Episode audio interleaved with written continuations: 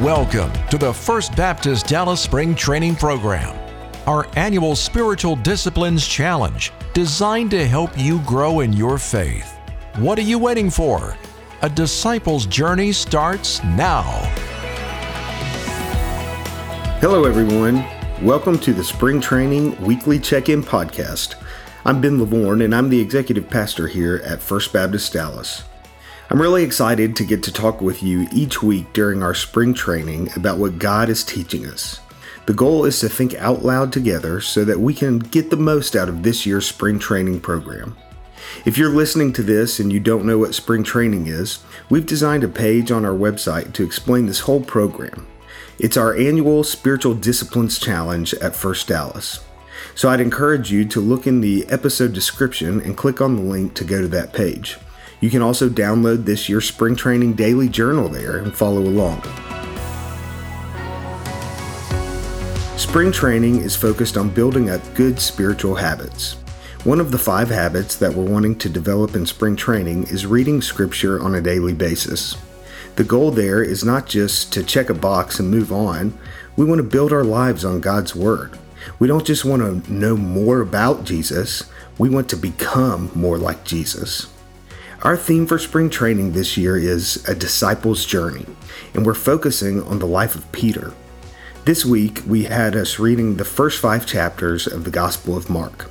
So let's reflect on what we've read this week and what Peter's life can teach us about our journey as Christ's disciples.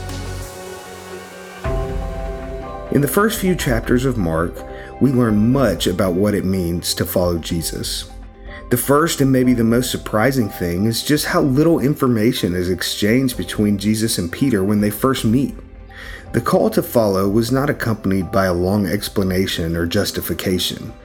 Jesus didn't front load the commitment. He didn't pull out a whiteboard and sketch out what the next few decades of Peter's life would look like, giving him a full proposal or a timeline. He doesn't provide a list of how much it will cost Peter or the places where it will take him. And in Mark 1 16 through 17, Jesus simply says, Follow me. Peter knows only that he trusts Christ and that he's willing to go wherever Christ takes him. And that's how the journey starts. Now, it wasn't as if Peter didn't have anything else to do. Just like you and me, Peter had a life. He had a small business, he had a family, but when Christ called him, suddenly that became the single most important thing in his world. Everything became relative to Christ. His life found a new center. Another thing we learn early on in Mark is that the call to follow Christ is for everyone. When you just think through the people that Jesus spent his time around, it's an odd ragtag group. Jesus intentionally drafted the Bad News Bears to follow him and ultimately to help change the world forever. Peter, Andrew, James, and John were all fishermen. And we learn that Jesus spent most of his time around people that most Jews wouldn't even associate with. In Mark 2 14 and 15, the text says, And as Jesus passed by, he saw Levi, the son of Alphaeus, sitting at the tax booth. And he said to him, Follow me. And he rose and followed him. And as he reclined at the table in his house, many tax collectors and sinners were reclining with Jesus and his disciples, for there were many who followed him. Disciples came in all shapes and sizes, but perhaps even the stranger thing was the people who would have seemed most likely to follow Jesus, the Pharisees, were the ones who refused to do so. They were content to be his critics, to watch from the sidelines and shake their heads. Mark 2 16 and 17 goes on to describe this tension. And the scribes of the Pharisees, when they saw that he was eating with sinners and tax collectors, said to his disciples, Why does he eat with tax collectors and sinners? And when Jesus heard it, he said to them, Those who are well have no need of a physician, but those who are sick. I came not to call the righteous, but sinners. When you think about what Jesus is saying, it's not that the Pharisees, the religious leaders and Bible experts at the time, did not need a Savior. It's not that they were healthy and righteous and didn't need Christ. We know from Scripture that we're all sick, we're all sinners, and we all fall short of the glory of God. The problem with the Pharisees was, wasn't that they didn't need a Savior. Their problem was that they thought they didn't need a Savior. They refused to admit they were sinners or that they were sick and in need of healing. That's why Jesus spent his time around tax collectors and sinners. They were unrighteous and sick, but at least they were aware of it. They knew something was wrong, and there was a hole in their life, and they were open to the possibility that Jesus could be the answer, the solution.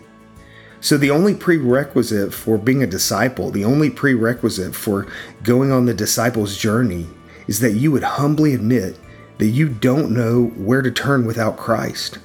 That you would humbly raise your hand and say, I need you, Jesus. I need you to save me. I need you to lead me. You have to admit you're sick before you can seek treatment. You have to admit you're a sinner before you can seek a righteous Savior. The good news is that Christ came for you, to heal you, and to save you.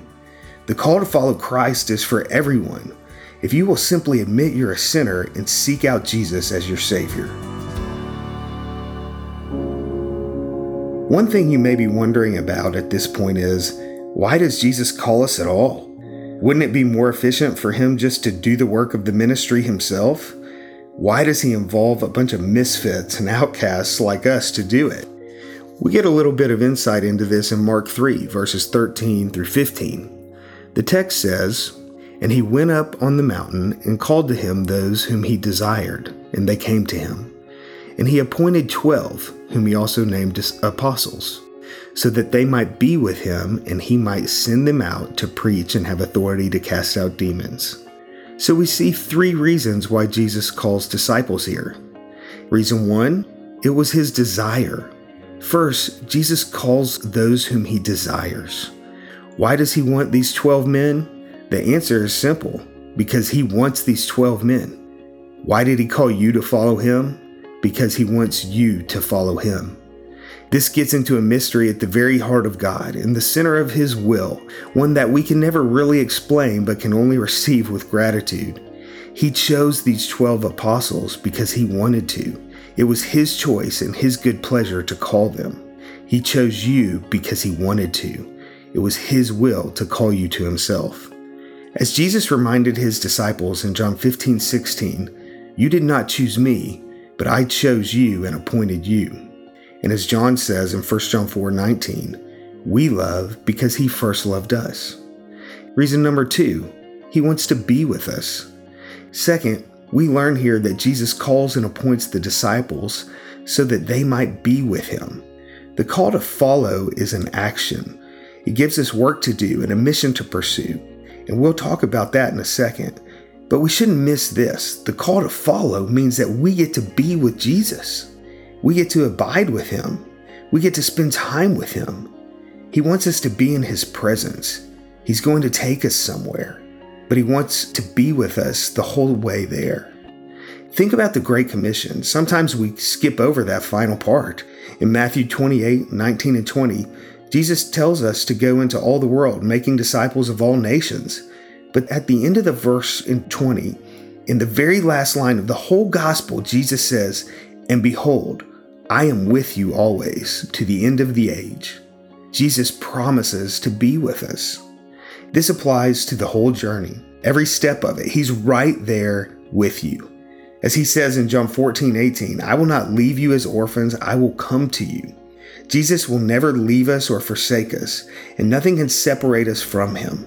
As Paul says in Romans 8, 38 and 39, for I am sure that neither death nor life, nor angels nor rulers, nor things present nor things to come, nor powers, nor height, nor depth, nor anything else in all creation will be able to separate us from the love of God in Christ Jesus our Lord.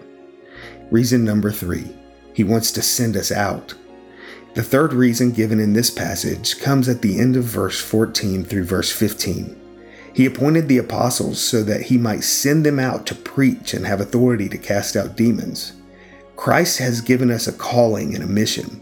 We're supposed to go out and tell the good news so that more people will join us on the disciples' journey and place their faith in Jesus Christ.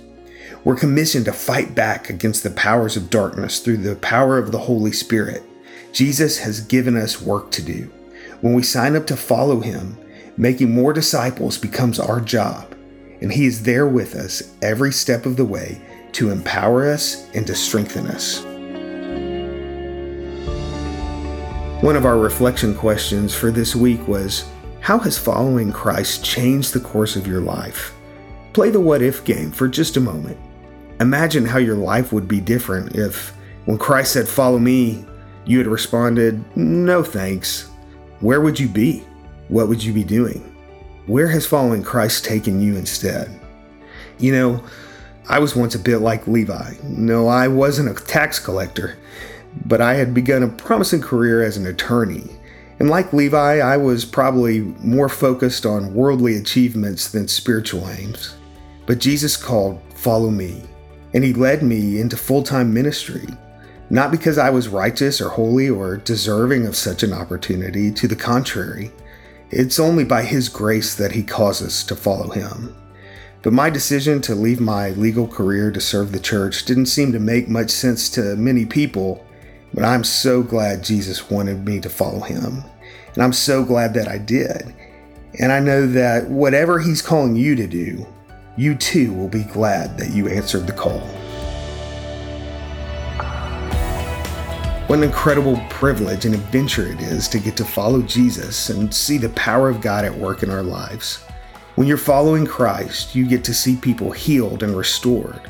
You get to see people delivered from the power of demons. You get to see people forgiven of sin. You get to see people raised from the dead. There is no limit to the power of Christ. And as his disciple, you get a front row seat to this incredible journey. You get to take a journey unlike any other, the disciples' journey. I look forward to talking about the second leg of the journey with you next week.